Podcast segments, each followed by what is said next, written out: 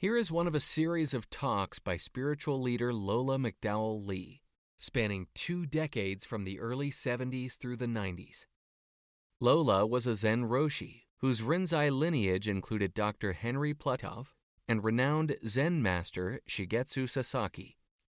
Lola was a religious scholar as well as an ordained Christian minister. While the talks are focused mainly on Zen and Buddhism, Lola drew on many spiritual traditions, including those of Jesus, Plato, Lao Tzu, the Hindu Vedas, Meister Eckhart, and Gurdjieff. Beyond the universe, which there isn't any beyond, you know, how in the name of common sense are you going to be one with it? There is no ladder that tall. Hmm? How are you going to reach it? If it is not right here, very present, huh? how would one ever find it? Well, maybe that's why so few people do. They've got it out there instead of right here. Now, in the experience of wholeness, of oneness, hmm, this would be called unity, there is the union of what we call spirit and body, or matter and consciousness. Hmm?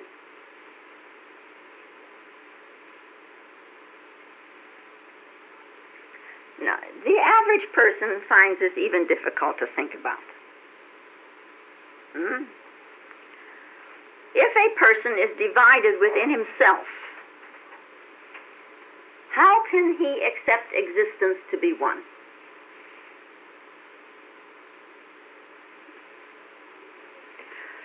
He who is integrated within himself can know then that existence is one and is indivisible. If you are divided, then you, you, because we do project ourselves, if you are divided, then the whole existence is divided. If there is an integration takes place in you, then there is a oneness. Huh? That makes sense, doesn't it? I can be logical. hmm? When a child is born, it is not conscious of any differentiation between the body and the mind or the body and the soul. Hmm? As a matter of fact, it's not even aware of a differentiation between himself and his mother. Not for a while. Hmm? Body and soul. One existence. God and you. One existence. But as that little baby begins to differentiate, out of necessity. Hmm? Just living on this planet. You know, we have a culture, we have a society, we look for our security. It teaches us to discriminate between the body and the mind. Hmm? When you look at yourself, we discriminate between inner self and outer self. Outer self is how we appear to somebody else and how we act in front of somebody else. And inner self, well, that's our private world, so it, you know, we kind of try to hold things together and cope. Hmm? No. But we separate ourselves. Now, a child early on is taught self restraint. Well, they used to be taught it more than they are now, I think. No? Self restraint, in a way, is to act other than what he feels. Sometimes, huh? Yeah?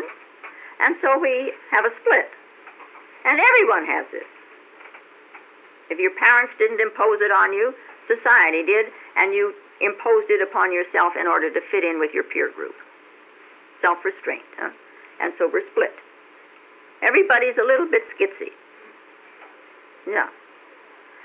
But gradually, as we try to adjust to our environment, you know, this this this uh, the soul of us tries to adjust to our surround, huh? And so we gradually impose a power to control ourselves. It comes about very gradually. And there is then a gulf between the body and the mind. And now it's very difficult to feel one with existence because we have built, put this wall between what's out there and what's in here in order to cope with ourselves. Difficult now to feel one with existence. If you find it difficult to be one with yourself, huh? How are you going to be one with the whole? You know, it begins here and it ends right here. Now, our deep rooted duality rises with the body, first of all. We've got two eyes, so we see, you know, and so on. The body brings it about. We see far and we see near and high and low. You know, just the normal acts of seeing uh, bring it about. Hmm? The very necessity of living in this world brings it about. So no blame. It, it exists. And we should cognize this. No blame. It is useful it is necessary, but it is not the reality. It is a phenomenal reality in which we live. It is not the essential reality, the essence of it all. Huh? And we should also remember in looking at this that it is not necessary that everything that is useful in life is the truth.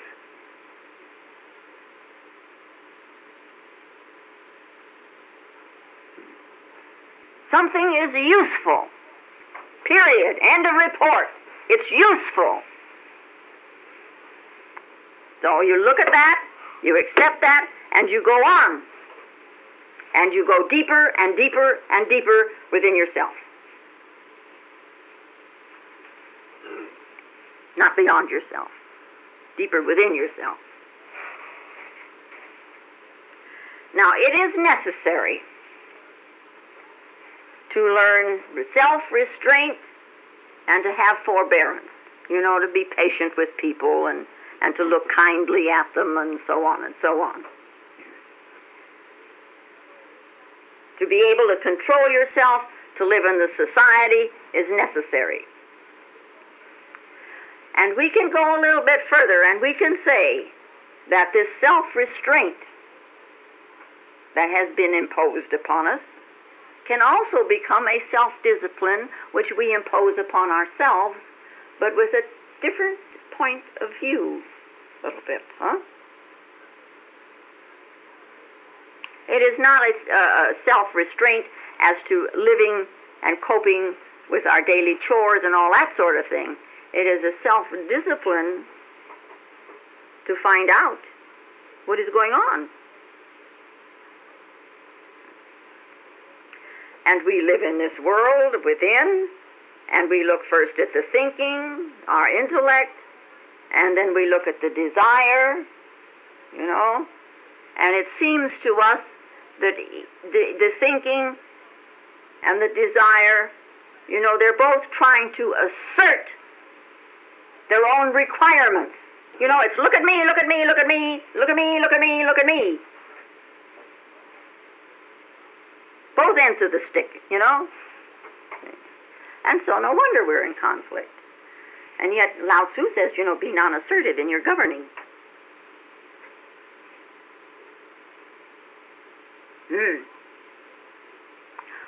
Neat it would be to be so self disciplined that you could allow the both, really, now and then, to be just dissolved. Hmm? Instead of always living with this inner struggle. You can let them both go. And then you pick them up again. And then you let them go. Hmm? That's self discipline. Now, there are some psychologists who say that at an early age we are taught, we pick it up if we're not taught it by society. Our culture is such. We begin to look at that part of the body which is below the waist as the lesser part of us. Hmm? We think of it as inferior. We sort of have, not so much today, I think, as is in the past, but this is uh, inferior and this is superior. Hmm? You know why? We have established an identity with the upper part. Huh? Our recognition is connected with the intellect and seeing our feelings, and so this is what's important. Instincts. Hmm. Hmm? Hmm. From the waist up, we're important. The rest of it is kind of like, well, it's a vehicle of, or it's a victim of, or whatever, of desire. So we'll just turn our backs on that and be oriented right here. Right there, you know, then we can whip the world. Hmm? And this, of course, has some far reaching effects also. Because now we've got blockages, because we must stay up here. And that brings about more and more conflicts just to keep this thinking in its proper place.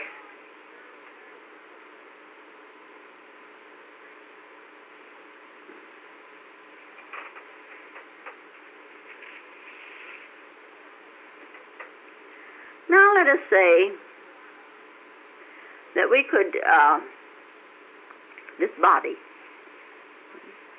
this body Even do this is uh, the senses, huh? The sense of touch. Senses. Supposing you could bring together the senses and the thinking.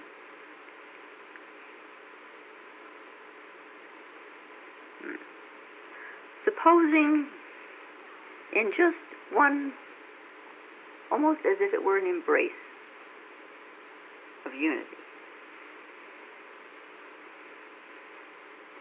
They were together.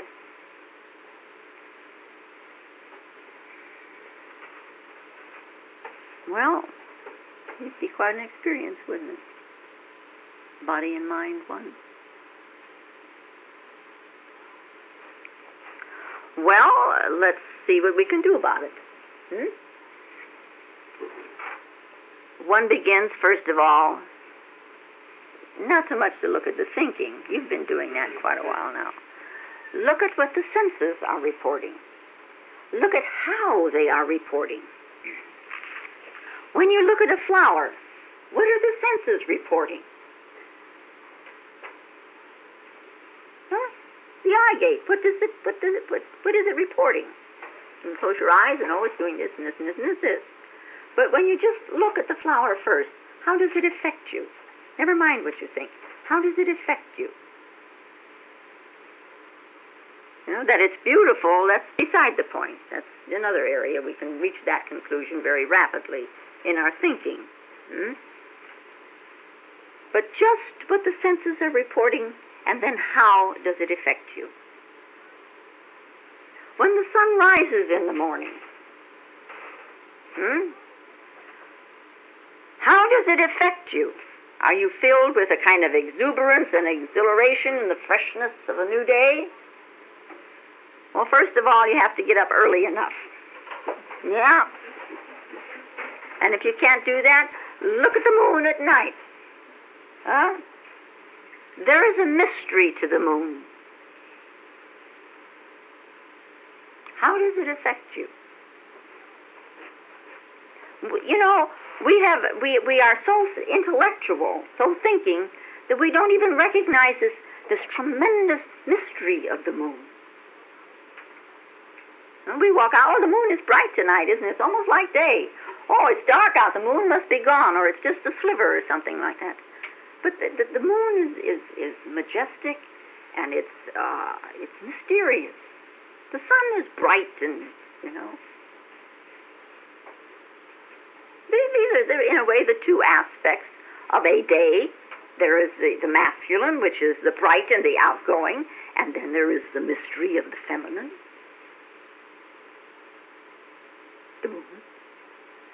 Hmm? So little little, now, sensitivity has become a thing in our modern world. The classes are given to teach sensitivity, learning to touch and how it affects you. Uh, now, sensitivity rises in the body, not in your mind.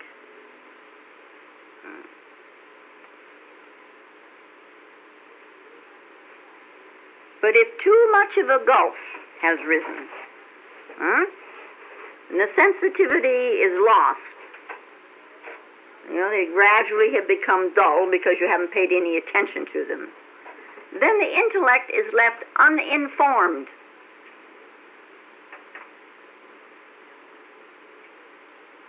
Hmm?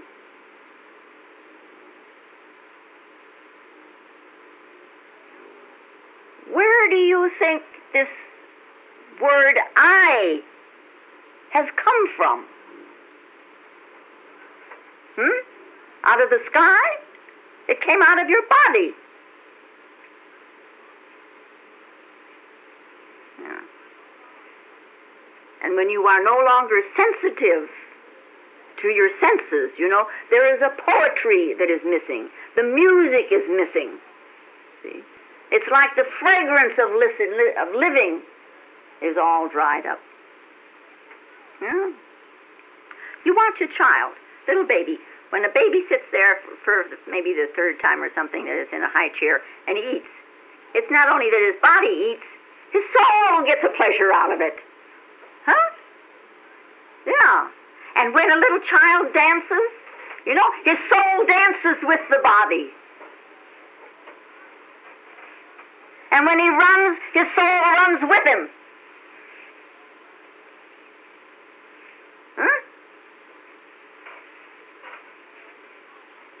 Integrated.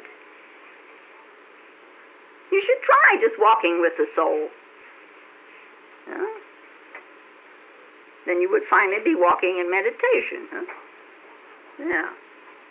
And we walk with the thinking. We don't walk with the soul. Hmm. You know, senses do marvelous things. And if they're dull, eh, the mind gets a little dull too. Because the intellect has no direct means of its own, it's dependent on the senses. The senses, one could say, are the gates of intelligence, and the body is the medium of the soul. The body represents the soul. And if we become enemies of our body, of our senses, we cut our connections.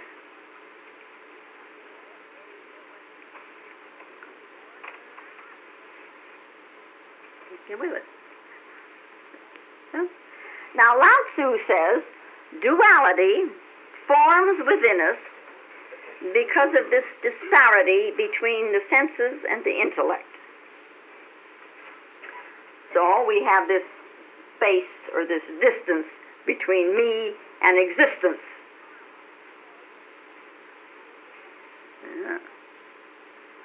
Distance, there are times when it should be. Because in distance, something is objective. And there are times when this distance should be broken.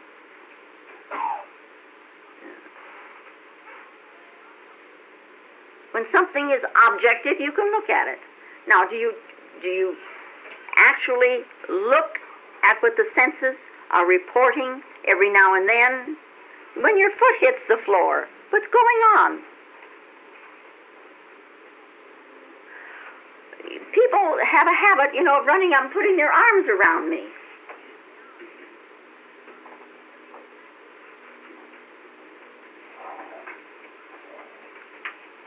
What's happening when you do that? Are you just trying to out on the me, or is there something happening? Something's happening, and you should be aware of it. And so, you know, it is said in, in practically all religions, you become as a little child. So that sensitivity is still there. Huh? Bring it back. Child is sensitive. So we could say that the child lives in Advaita, hmm? this integrated state. But with a child, it is an ignorant Advaita. Hmm? The wise come again to the Advaita of a child. But it is now born out of wisdom and not ignorance. The innocence of a child. Is magic Get up to something out there? She's dragging the buckets away.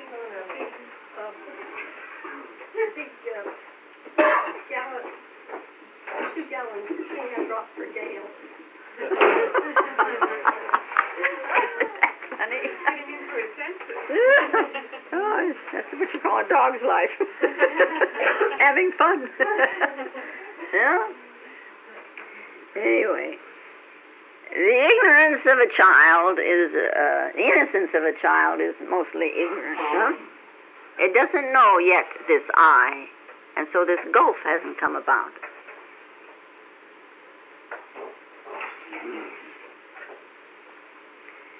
This state of innocence has to be reattained. But now it is an innocence that results from awakening. Uh, An awakened state of innocence has to be established. And you can't just turn around and say, I feel innocent. That's feeling. That's not being awake. Hmm? The advaita of the child is not his achievement.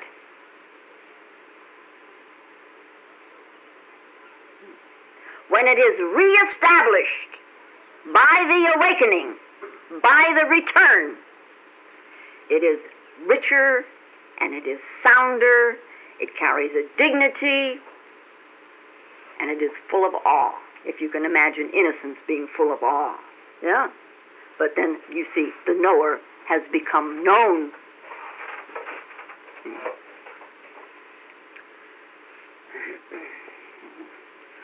What should be done so that the embrace can take place in us, this unity? Hmm? How can be we be one within? Well, Lao Tzu had a method. Hmm? Whatever you do, whether you're standing or you're sitting or you're sleeping or you're listening or you're talking or you're walking, you should be immersed in the acting. You be one with every move you make. If you're walking down a road, become the walking. It's not I walking, it's walking. Don't let the mind wander off into a world all of its own, and so you're separated. There should not be any difference between you and the act. You raise your arm. Come on, raise your arm. Yeah. Are you in it? Or did you just direct it up? You ordered it to go up. Huh? So, you raise your arm, and where are you? Hmm? Just sitting there giving orders. Where are you? Yeah. So allow yourself to become absorbed in raising the arm. Hmm? And you know, this this old thing out of the Upanishads, you know, the individual motion becomes the universal movement, or vice versa. The motion, what is it, Rosalind? well, I think you can also say the individual movement is the universal motion. See, you move your arm, The whole universe moves. All of it. The total of it. Yeah? So that there is that old problem. When you sneeze, how come it affects the lion in Africa? And it does. Yeah? Neither awareness nor witnessing, but one. You become the act itself. When you eat, become the eating. When you look, become the looking. Well, look. You see, all followed in order. huh? Whatever you do, do it so totally, so completely, wholeheartedly, that you're just one with the act. That there is just the act. There should be no division between the act and the actor. You know, you all know the story of the old Roshi over there, and somebody came along and asked him, you know, now that you have attained enlightenment, what's the difference between how you are now and what you were then? And his answer? I carry water, I chop wood.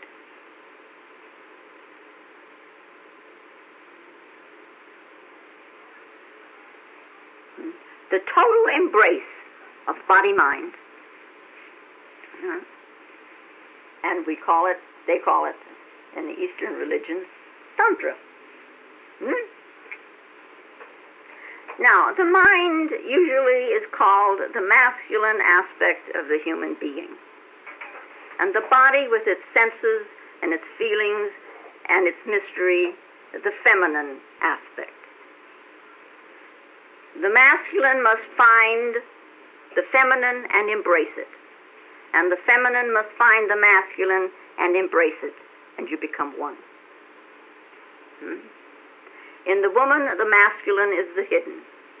In the man, the feminine is the hidden. And you know, in the Gospel of St. Thomas, Jesus says, when you make the two as one, the male and the female, into a single one, then you shall enter the kingdom. Hmm?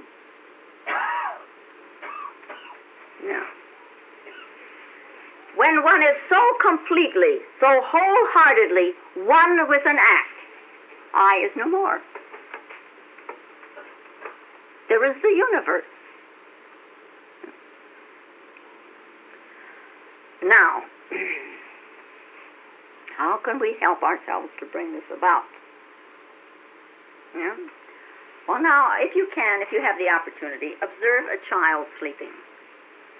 As a child sleeps, you will observe that the abdomen rises and falls, rises and falls as he breathes. Hmm?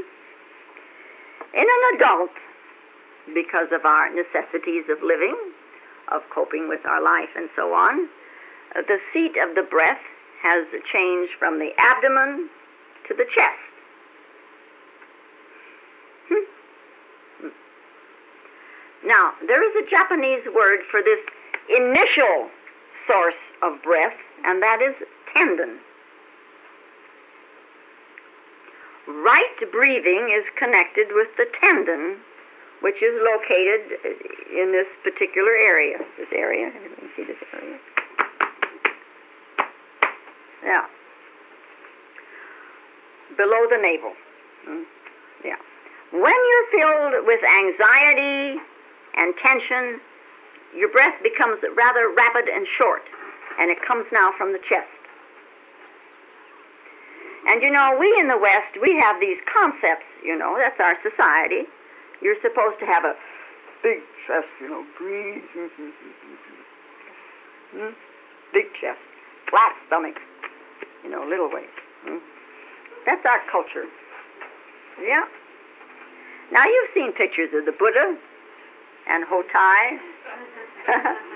big stomachs. Breathe deep. Hmm? It's not necessary that you go out of your way to cultivate this particular. Uh, well, you know, there there are certain exercises you can do to to make it more so. Huh? You don't have to do that. You know, but you can learn to breathe right. We don't question, hardly ever do we question, that it is the mind. It's our brain, which is the organ of the psyche, of the thinking, you know. And here comes the thinking and the planning, and it gives orders. Hmm? Yeah. But one should see, you know, you don't question that. The mind gives you orders. But one should begin to look at the abdominal muscles, the, the tanden, as a partner in this thing. If the tanden isn't working, the plans usually fall short. They're not really carried out into action. And you know, it's like they say you can't produce a piece of music just by sitting there and staring at the score. Huh? Something else has got to take place. And when you breathe from the tanden, mental power is increased spiritual power comes into action.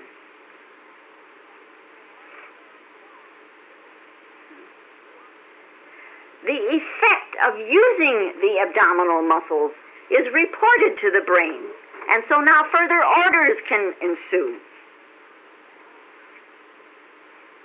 Mental action is exercise. Now, if you want to get smarter, huh? by a process of from here to here and from here to here. You know, the Greeks, they knew this.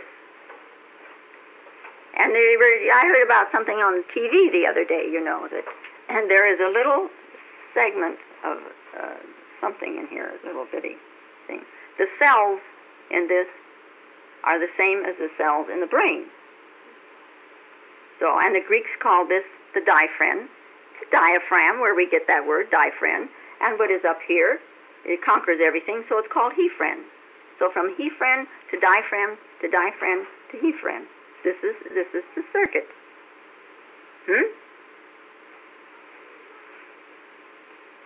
Now, when you laugh, you know, your emotional expression, when you laugh, when you have anger, when you're sorrowful, you use these muscles. You know, I've been told that if you bury somebody in sand up to their necks, you can sit there and tell them funny stories. And I mean the funniest of stories, till you're blue in the face, and they can't laugh. They don't even think the funny stories are funny because they're shut off. Hmm?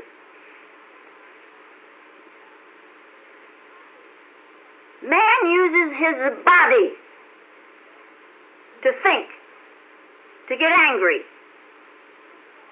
to cry, to feel joy. And you know, the relationship has been likened to something. There's a general staff up here, huh? And then he's got soldiers in the field, all the senses and everything, huh? No matter how expert that general staff may be, no battle can be won without the troops. Hmm? And you've watched yourself, you know, in very crucial moments. You know, in the, even in meditation, I can tell you. In meditation, when all of a sudden this experience begins to engulf you and take you over. You know, it's almost, the breathing becomes very shallow, very short, almost seems to stop. Yeah? A circus performer knows this when he goes out on the tightrope. All of a sudden, huh? A potter throwing a bowl on the wheel knows this. An artist unconsciously holds her breath when drawing an accurate fine line. Hmm? In the tea ceremony, in judo, in kendo, in tai chi, you know, the tanden, it takes the lead of the movements of the body. Look at, look at your thinking, look at your brain, your mind. You know, the brain doesn't know how to manage all these wandering thoughts. You've sat long enough to know that. You're trying to fight the thoughts with the thoughts all the time. Huh? The, the mind can't manage that. But bring this into the picture and really get settled with this, then the circuit is complete. There's no thinking here. Hmm. now, the, the, the word tanden has been uh, translated as lower abdomen, but it's a lot more than that, huh? It's just not the lower abdomen. The tanden also signifies spiritual power. If you say abdominal muscle walls or something like that, what's that? Everybody's got it. It doesn't mean anything. Huh? So tanden. Yeah? Now, within this area called tanden, within these abdominal walls, hmm, there is a center, and that center is called hara. Now, hara is a Japanese word, and that's translated as stomach, which is a very poor translation, just like tanden is. Huh? Yeah. Now, I'm sure you've heard of the term harakiri. No, we take it to mean suicide. No? But in the Japanese, it means more than that. Hara is the center. It is the supreme center from which springs breath and life. If you can really get into this center, you will know what your breath is. You will know what life is. Hmm? Breath and life are born in you in a particular, you know, the baby from this area is connected to its mother for its life. Huh? Now, in Japan, when one slices himself or stabs oneself, slicing is what they do in this center, he, they say, well, he committed harakiri. But not everyone can commit harikiri. Because in order to really commit harikiri, the hara has first to be recognized. Other than that, it's suicide. The harakiri is something else. Hmm? This, this hara, this neutral center, you focus on it.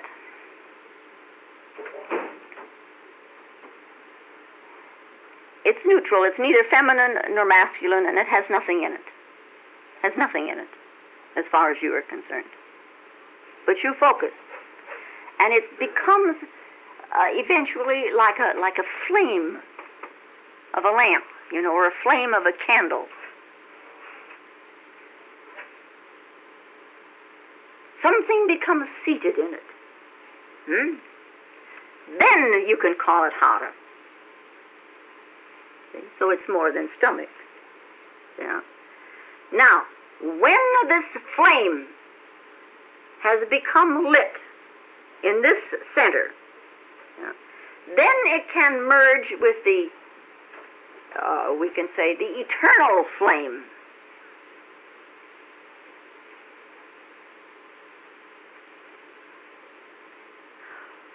When the consciousness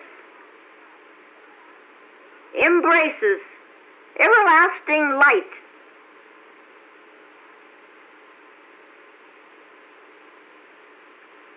and that doesn't take any thinking. As a matter of fact, you cannot think it. All it takes is discipline. Yeah? So now Lao Tzu goes on to say, when he has cleansed away the most mysterious sights of his imagination, he can become without flaw. Well, we do not know how many kinds of webs we have woven. Hmm? How many tigers are lurking around? Hmm? How many webs, not only in just in the name of samsara, with this daily world existence, huh?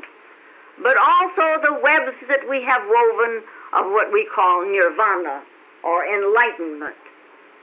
We weave webs of illusion and they're great. We have such fun doing this. Yeah? We have such satisfaction doing this. It appeases us, makes us seem brighter and smarter and more loving and more caring. Hmm? The general staff really works. Yeah. Through meditation, one can become disillusioned. Hmm? To have the illusions wiped away through insight. We created countless gods and countless heavens and countless hells with our imagination. And in all this creating that we have done with the imagination, all these webs, what have you really known? What have you really realized?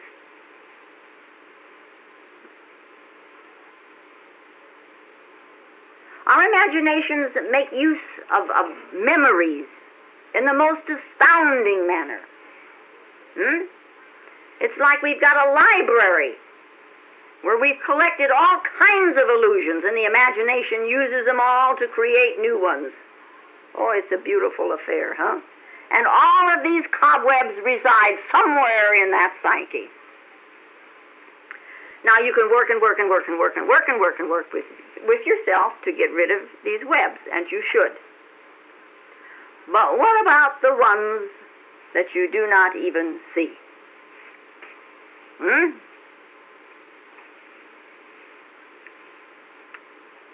People do try to achieve this intellectually. But you know, one logic can be defeated by another logic, and then another logic, and then another logic. One concept can be overcome by another concept, and they can be overcome by the third concept, and that can be overcome by the fourth concept. Yeah? Then you just move from concept number one to the grips of this, to move into the grips of the second, to move into the grips of the third, to move into the grips of the fourth. Huh? And on and on and on and on and on. Are webs of illusion. And you know, so people, they go from one religion to another, they go from one guru to another, and they are under the illusion that they have left all this other stuff behind them. And they don't know they're bringing it right with them. Huh? Unless you step out of the center of the imagination, you're going to keep right on weaving webs, and you're going to use all this old stuff to help you weave the webs that you think you are correct now with the, anything new that you've heard. but what is the imagination going to use except what's already in here? Hmm? Now, how to jump out of this imagination? How to, you know, and people say, well, I'm not going to think about this anymore. I'm not going to feel. You know. Now, how to jump out of the imagination without getting all emotional? Yeah. When people move from thinking to feeling, they get very, you know, they, they, they can even drown themselves in emotions. But that's still not the real thing. So Lao Tzu says, you go where? There is a place in you. You go where? There are no thoughts, no feelings, no knowledge, no devotion. Huh? Then the mind becomes flawless. See, only pure existence remains. The cobwebs of the imagination have been swept away. There weren't any tigers in the first place. hmm? It always has been flawless. If you can breathe from the tanden, the ego steps aside. Now, the ego, you know, it can observe and it can look into the tanden. If you keep breathing and concentrating the energy and pulling it together and pushing back with it, suddenly there is hara and no ego. You know, Lao Tzu used to test his students from time to time. He'd give them problems to work on, and they would bring him back the answers, and he would interview them, and he would say, I don't accept that. Hmm? He would put his hand on the tanden, and he'd say, You don't yet have the correct answer. Huh? Consciousness isn't here. You don't know. You don't really know. You know, there comes a change in breathing from here to here, and there's a change in you. As your breath becomes deeper and the more and more penetrating, you know, curtains lift. Mysteries reveal themselves. They reveal themselves. Had you never thought of that? You don't have to sit there and figure them out. They reveal themselves, all by themselves. Doors open. You didn't even push. What lies hidden and within the individual extends and spreads itself out into a vast world. But you are that vast world. Huh? Old adages, you know, we've heard from day one. As above, so below. Huh? What's in the body is in the universe. And it was Plotinus who said, you know, man is the measure of all things. See? Man is a miniature, vast universe. He's not just an object running around out here. Whatever is in the universe exists in man. Whatever. when one reaches into one's own center, deep, there is the universal. Now, Lao Tzu's method is a little different than the Indian method. Indian pranayama, you know, is based on the intellect. You're constantly giving orders, breathe in, breathe out. you know, Lao Tzu's method is absolutely natural. It's not mind oriented. It's nature oriented.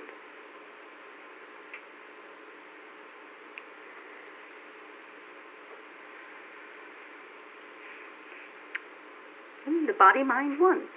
Huh? Spirit, body. Instead of putting it up and down like that, do it this way. I'll get rid of some of that, huh?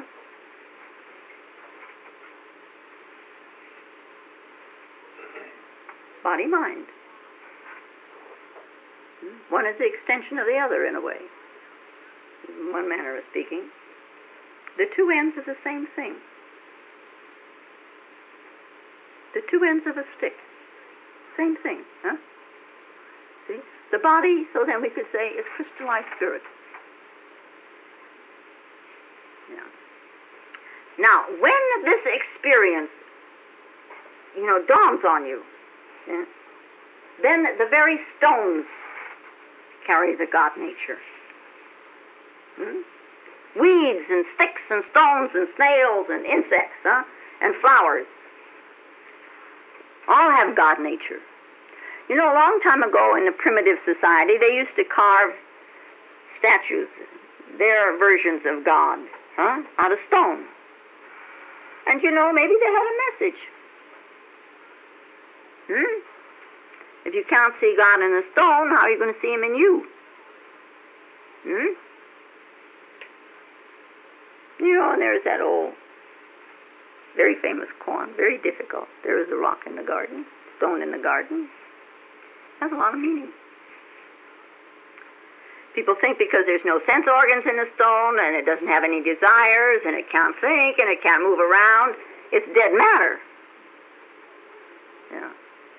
And maybe these are the same people who run around and they meet somebody who knows or who they think knows, and they would say to that person, You eat? You know, you feel hungry just like everybody else. You shiver in the cold and you need a fan in the summer. The God within is really lost to them. There's an old Chinese saying, if intense cold strikes not to the bone, how can plum blossoms fragrant be? Huh? If you can see God in a piece of rock, there is nowhere where you cannot see Him. And it's an all embracing acceptance of life. Yeah. What comes, comes. What goes, goes. Yeah? And through this acceptance, you know, there is a serenity that comes about. And the serenity becomes, you know, like a childlike innocence. And in this innocent eye, the self sees everything, and the whole world is divine. Hmm? Yeah? Even your little finger.